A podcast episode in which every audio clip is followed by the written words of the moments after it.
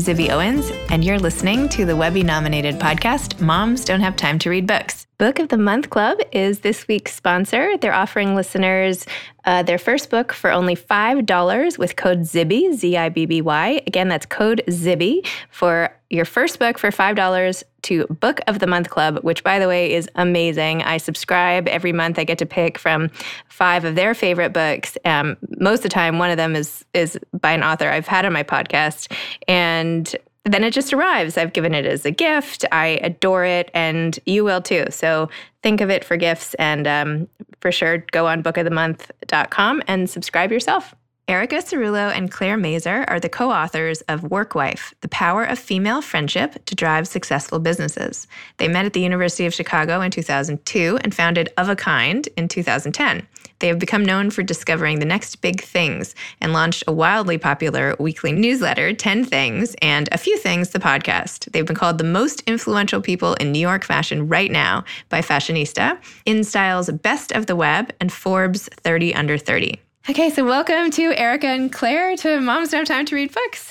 Thank you so much. We're so excited to be here. Thrilled. So nice. I have like a work wife team. Yeah. I'm like I'm like the third wheel in this little marriage. We're happy to have you. Yeah. Thank you. Thank you. Yeah, bringing me in. So, Work Wife, your book. Tell listeners what it's about and what inspired you to write it. Yeah. So the book is about the power of female friendship to build successful businesses, to drive successful businesses. And we wrote it because this is something, this is like what we've experienced in working together. So over the years, we've been working together almost nine years mm-hmm. now. And over the years, our proudest career accomplishment has been the partnership we've built and the way that it's survived all of the highs and lows. And there have been so many highs and so many lows of building a business together, an e commerce site called Of a Kind. And when we started looking around, we're like, oh, there's so many other people who have also taken this path, both in you know starting their own companies or organizations or working within larger organizations. And we wanted to shed light on that because I think you don't really hear the story of women partnering that much. You often hear, you know, the like classic tale is like, oh, women are catty, they don't work well together, and we that's not what we had experienced or what we were seeing in the world around us. We were really interested in exploring what about our own partnership had made the business that we built stronger. Like what how had our partnership and our friendship informed the way we worked together and the business we had built as a result. But we didn't want to write a book that was just about the two of us. We didn't think that that that there was really enough there. And so we set about interviewing other work wives and with the intention of exploring like how do other people do this? Because we knew for sure that there wasn't just one way. What are the commonalities? What are the differences? And also really wanting to just celebrate this thing that we saw happening around us which was all of these really strong female partnerships that were leading to really successful impactful profitable businesses. I love how you started off with pictures of all the work wife mm, teams. mm-hmm. that's so nice because i feel like nobody does that in books anymore. well, we, like, really like the idea of putting a face with the name because no, you want to see these people and you want to see them sitting together on a couch or something, even just to have that little amount of context makes a difference. It's a face, it's a person. Erica comes from an editorial background. So we, you know, our business is a retail business with a really strong editorial angle. And I think she has always been able to sort of help me and, and and everybody in our business understand that when you can put a face with a story, it makes such a big difference. And I think that that was an important part of the book for us. Yeah, for sure. That's awesome. And how did you pick all those people? How did you find the work wife teams we and want, the right balance and everything? Yeah, I mean, it was hard. It was like definitely a puzzle. We wanted to represent a broad range of women across industries, across geographics, across demographics in different parts of the country. People who, you know, had a big age gap between them, people who had different life experiences. We wanted to make sure that this wasn't just women in their 20s and 30s in New York and LA, because there are plenty of those examples, and that's exciting. And that's part of the world that we, you know, certainly came up in for mm-hmm. sure, starting a business in our mid 20s in New York. But it's been going on so much longer than that. And it just speaks to so many more people than that. And it would be sort of selling it short if we weren't representing more broadly. You should have, like, maybe you already do this, but you should have like a work wives Facebook group for all the partners, like all oh, the oh, teams. Yeah, yeah, yeah, no, we really should. yeah. yeah. And then everybody could be like, you know, you could get, get tips for collaboration. I mean, you have so many great tips in your book, yes. but, you know. Well, and we learned so much from the women that we interviewed for the book. I, there were so many examples of times we were interviewing a duo and they would explain how they did something and we were like why why would why aren't we doing it that way and i think the most impactful one that that we talk about a lot was we interviewed the founders of food 52 amanda hesser and merrill stubbs and in starting the business, Merrill had had two children over the course of the years, and they had had to figure out how to navigate her maternity leave during that. And when we were interviewing them, neither of us had kids, but I got pregnant, I guess, shortly thereafter. And we sort of took the way that they handled Merrill's maternity leave and, and made it our own. And I don't think we would have done that otherwise. So no. basically, the crux of it is that Amanda had written Meryl an email every week telling her everything she needed to know about what was going on at the office and nothing she didn't. And it sounds really simple and like not that big of a deal, but when you think about the way most women are sort of left to their own devices on maternity leave and left to come back to the office sort of totally blind to what's been going on the last however many weeks it makes a huge difference to be kept in the loop. And and so many women talk about struggles sort of coming back to the office after after being out and getting trouble getting up to speed. And that, we like, were so ramping yeah, issue yeah. We were so sort of excited about this idea of like right why wouldn't you do something to keep your your work wife in the loop while she's gone? So erica when i was gone actually came to my house once a week. No, twice a week. Forgetting already.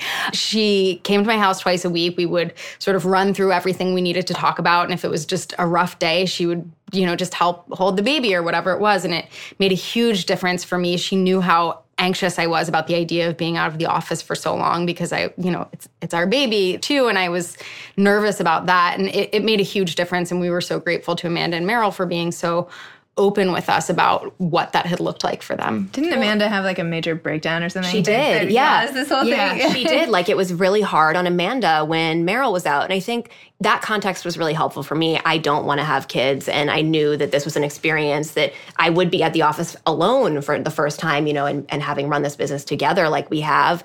And just being able to go and see Claire and have context around what her life was like, that was even just huge for me to see, okay, this is it it didn't feel like we were diverging. It didn't feel like she was like doing this other thing that I didn't have visibility into, you know? And so I think that even just like having that was core. And so many of these sessions that we had, these interview sessions with the workwives we interviewed, felt we at the end of them people would be like, that felt like a therapy session. Because I do think that a lot of the women that we talked to and, and, uh, ourselves as well, we hadn't taken the time to necessarily sit down and talk about the processes that were so core to making this relationship work or even what the relationship means in your life because it's not something that people like, you know, business partner is not really enough. Friend is definitely not enough, but there it's like owning how important it is to you feels like kind of a leap in a way.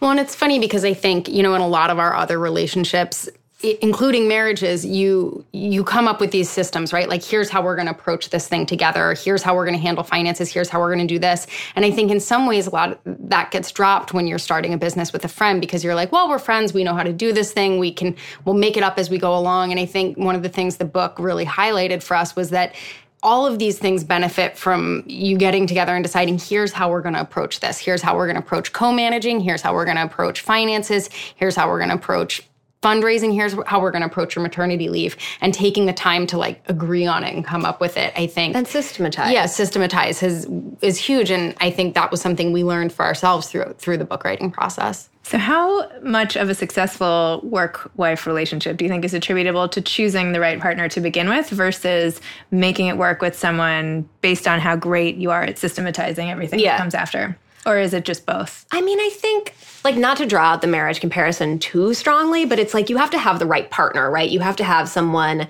that you know you can, like, build this world with, but then you also have to work at it. Mm-hmm. And you also have to find the time to talk about the hard things, the stuff that you just really don't want to deal with, the logistics, the, like, nonsense that will undermine the foundation of the relationship if you don't. And you have to make time to not talk about those things mm-hmm. and to mm-hmm. just bond and be together. And, you know, I think when the business is booming and things are going really well and we're both really busy, it's harder actually to find the time for the latter, to just be friends and to like shoot the shit and to talk to each other. And that's when we know we have to really like spend the time checking in so that we're not just two separate trains, you know, going in our own directions. And do you find dividing responsibilities to be like do you ever like i would feel like the biggest area of conflict would be control and yeah. like who's doing what and yeah. delegating and all of that yeah and yeah. if you're both in charge like how do you manage it can be confusing yeah, no I, I mean it's funny that you identified that so easily because i think a lot of people assume that in a partnership that the conflict comes from someone not doing enough but you're right that at least in our relationship, and I think in a lot of other work wife relationships, it tends to be the opposite, where it's like everybody wants to do everything. Mm-hmm. And I mm-hmm. think, you know, that can be a bit of like a female characteristic when it comes to, to work environments. And one of the things we talk about right up front in the book is that one of the most important things we've done in our work wife relationship was sit down with a spreadsheet and put each of our names at the top of a column and then on the rows write down all of the responsibilities involved in the business and each of us own one you know and or sort of put an x by who owns what responsibility. And we've returned to that over the years so many times. And of course now there's employees who who have also taken over some of those responsibilities. But we also like come back to it all the time and still tep- step on each other's toes and and get in like little you know tiffs. arguments. Yeah tiffs, tiffs about yeah. it. Um, yeah it, it's really it, it's challenging especially because i think the you know we're also both creative people. So it's not like you know i'm the technical co-founder and i just you know do all of the website stuff and erica does all of the the creative stuff. We both there's overlap in our proficiencies and so that can make it challenging there's a new book out by a woman named Eve Rodsky. I don't know if you've heard of it called mm-hmm. Fair Play. We yeah. are really excited to read this book. Yeah. And we read it's the Fast Company article about it a couple years yeah. ago. Yeah. So it's it's funny because it's very similar. She devises a whole system based on management theory, management systems. Well, anyway, that would be very valuable for people who are not just married, but they even have like cards like you pick as opposed to just a spreadsheet. Yeah. Yes. Anyway, she it would be an interesting. I mean, it's funny because we say all the time that we have taken so many of our learnings from our own relationships and applied them to our marriages, and I, I you know, I can see how that would work, and we're really excited about that book. And I think that there are uh, my like you know if dishes is on a card like or whatever i think there's a similarity to a lot of the things that we've had to dole out over the years it's like it's not that either of us is particularly predisposed to being good at this thing or has a special competency that lends them to this realm. It's just that these things need to be done mm-hmm. and there are mm-hmm. two of us. And so we have to divide things into two piles. And so I do think that, you know, Claire manages customer service. Mm-hmm because that's who manages customer yeah. service. And mm-hmm, I mm-hmm. think just having to like file those things and know that that's how it works is effective and productive for us. I don't think about it. It seems like communication and clear lines of responsibility yes. and authority are just like so key to anything working. Very. Yes. yes. Very. And yet, like in my home, I don't do that at all. yeah, no, exactly. That's why I, am like, why do I not do that? I don't have that system in place here. Like, yeah, yeah, absolutely. And I think, you know, in the early days of our working relationship, we didn't do it because it was that same idea of like, well, we're just friends. We don't need to. Same as you're like, well, this is just my house. I don't need to like mm put in these systems. But you know, everybody it feels benefits. too cumbersome. It feels yeah. too like heavy or right, exactly. Yeah. Mm-hmm. Like, but yeah. ultimately, like all these things, if you put in the time, it pays off. And right. 100%. So tell me about Of a Kind and how you founded it. And now I'm like obsessed with emails and oh, I, like as if I needed another thing to. You're welcome. Another inbox. Yeah, yeah. yeah, No, no, no. I mean like yeah. the, the merchant, like the tempting things to buy, not the email. But tell me about starting it. Sure. So we started Of a Kind almost 10 years ago. We came up with the idea in January of 2010. I was working in the art world and Erica was working in magazines. And I was really excited about the changes, the changes that were taking place online in the art world. So all of these avenues were opening up for young artists to sell their work online and also for people who wouldn't necessarily be able to purchase artwork to buy it online. And I was interested in how that could potentially translate into something like fashion. And Eric and I got to talking about that. It was a sort of roundabout way, which is that I was actually applying to a job at a company called 20 by 200 that sells art prints from emerging artists online. And Erica was helping me with my cover letter. It was like this sort of relationship we had and they, where, you know, we would like go to each other with these like work challenges or questions for advice. And in thinking about what 20 by 200 was doing, I was like, is there this opportunity to do this in the in the realm of fashion? And Erica, who was working in magazines at the time, said yes. And I think it's really important to incorporate storytelling in some way because you know if we're going to be selling the pieces of these young fashion designers who no one's ever heard of, we have to give them a reason to care. And I think also at that point, having worked in magazines for, you had been there like five, five years, years yeah. you really saw the future of editorial and e commerce and you understood the power of storytelling to sell products. And so we started in 2010 with just selling limited edition pieces from fashion designers online. So some apparel, mostly accessories. And over the years, that's grown to include home products, kids products, beauty products and we've gone and, and now it's no longer just limited edition. So we buy from the regular collections of designers and makers and still still do the limited edition pieces. And the storytelling that we do has expanded to be not just about the designers whose pieces we sell but we do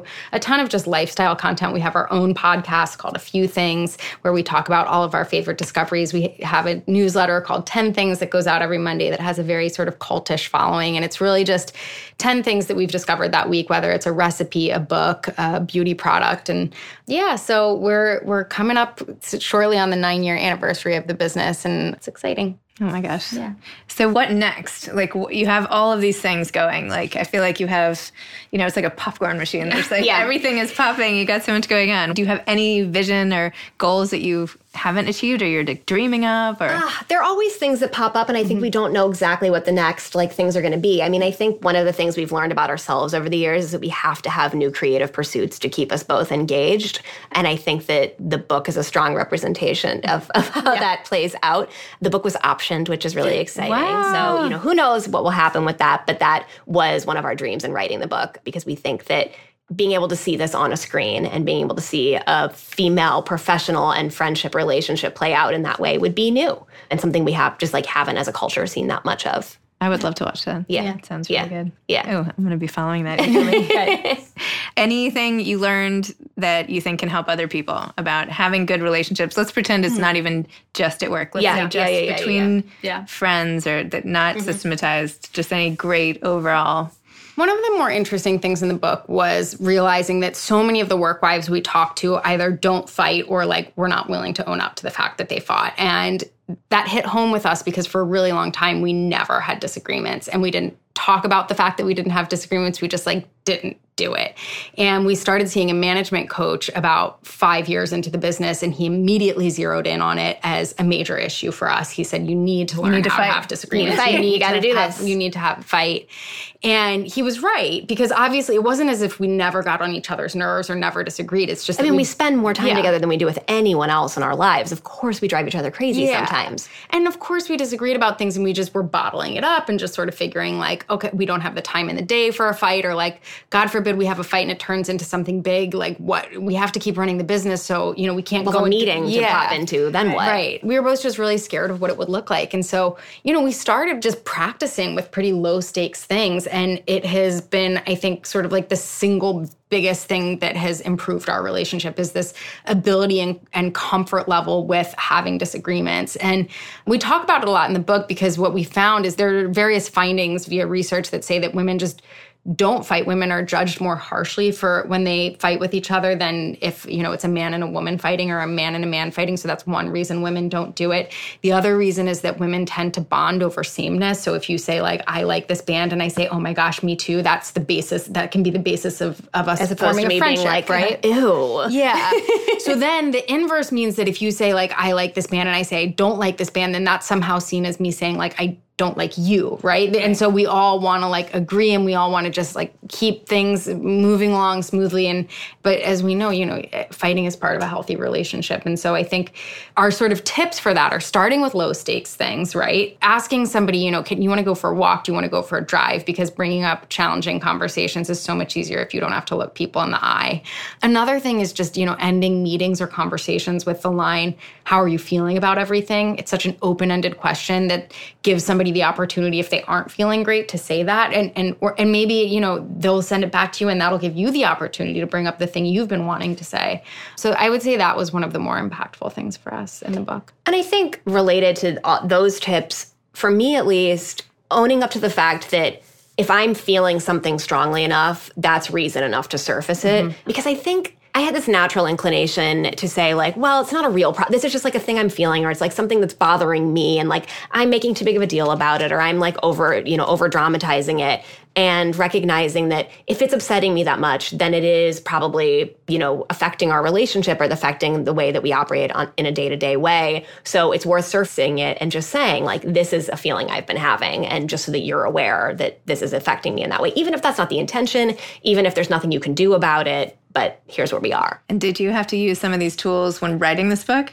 Yeah. Yeah, totally. Yeah. totally. yeah. Totally. I mean, it's funny because the thing we always say about the book is, you know, we had we went into it having been working together for like seven or eight years at that point, and we knew really well how to work together. And despite the fact that we had all of these sort of ideas for how one does a successful working relationship, at no point did we sit down and say, How should we write this book together? We just dove right in. Mm-hmm. And in retrospect, we looked back and we were like, why don't we sit down and say, here's how this is going to go? And like, let's make sure we're both okay with this. And I think that again, you know, begat another lesson that, you know, when we're starting new things that we've never done before, let's actually take the time to sit down and say, how are we going to approach this? Because spoiler, writing a book is nothing like starting a business. Like they're they're both really hard and they both they um, have that in common. Yeah, they, they both require you know you sacrificing a lot of sleep, but beyond that, they're totally different processes. And and what we should have done is, is sat down and said like, here's how we're doing it. Sometimes though, you have to experiment a little. Oh, of course. Yeah, yeah, yeah, yeah. So how did you end up doing it? So we spent a lot of, we did all the interviews together. We put together outlines together. And then I would write the first draft of chapters and I would kick that to Claire and Claire would edit them and then send them back to me. And we would sort of go back and forth editing them until we were happy with the ways that they were. And spent then a lot of time in Google Drive. Yes. And yeah, and didn't spend a ton of time together okay. in the actual writing process, which I think was probably helpful and nice too, just because it requires so many long hours and being able to do that on your own schedule yeah. and like you know in we your were own also way. marathon training. I was training time, for the marathon, which was like oh a whole other thing. yeah. yeah. So it wasn't. Yeah. I, I, don't even know where our time together right. would have been yeah. at that moment. Yeah. Yeah. Wow. Is there anything you feel like you don't have time to do given all the stuff you're doing? Like, is there anything you miss? Anything you've had to cut out of your lives? I'm just wondering. I miss being creative because I think, and I, I, I same, probably same. do yeah, too. Yeah, yeah. I think you know we both got into this business because we like being creative and we were excited about writing stories and running photo shoots and picking out clothes and, and thinking creatively about problems. And it, you know, when you start a business, that ends up being a really 20%. small percentage of your time. and I, yeah, I, I'm like desperate to go take an art class or something like that, just to sort of like reinvigorate that part of me. Yeah, same. And I think for me, I've I've struggled to even figure out what those creative outlets are mm-hmm. at this mm-hmm. point, like yeah. what I'm even interested in, because right. it feels like a long time since I've done any of those yeah. things. Yeah. Like, where Same. would I even go? Maybe you guys need to hire like a, a new CEO, and you guys, yeah, yeah. just just throwing this out there. Sounds good. Sounds maybe, good. Uh, yeah. maybe you've reached the point where you can be like chief creative officer. yes, exactly. Just saying. Yeah. Anyway, having survived the book writing process, mm-hmm. do you have any advice to someone about to undertake it, or who wants to write a book, or who wants to write a book with someone else? Well, you really loved that outline. Um, yeah, um, that I someone else wrote. Mm, I should sorry. find it. I can't think of it off the top of my head. There is an outline. I'll send you the link for it. But basically, it helps you think about just like structure and tracking things because honestly, there was just like with all of these, you know, we had each chapter in different Google Docs. There were different versions of different chapters as things get edited. And just being able to keep tabs on where each of these things were. This document's with Claire. This is with our editor. This is, you know, where like everything lives mm-hmm. and what the word count is of each of those components was super helpful just to feel like if I look at this, I can kind of see a status report. Perfect. Yeah. All right. Yeah. Well, thank you. Thanks, amazing. so Thank Thanks you so for coming on the yeah. show and sharing all your advice. And now I feel like I've got to get myself a work wife. I'm you feeling seem a like little. You're doing okay on your own. No, but now I, you know, you seem like you're having a lot of fun. So. it is fun. it, it is, is fun. Thank, Thank you so you. much. Thanks, Zibby. Yeah. This episode has been sponsored by Book of the Month Club. Bookofthemonth.com. Enter code ZIBBY to get your first book for $5. Thanks for listening to Moms Don't Have Time to Read Books. You can follow me on Instagram at Moms Don't Have Time to Read Books. Thanks so much to Steve and Ryan at Texture Sound for the sound editing. And thank you to Morning Moon Productions for providing this fantastic intro and outro music. Thanks for listening. You could always email me at zibby at zibbyowens.com.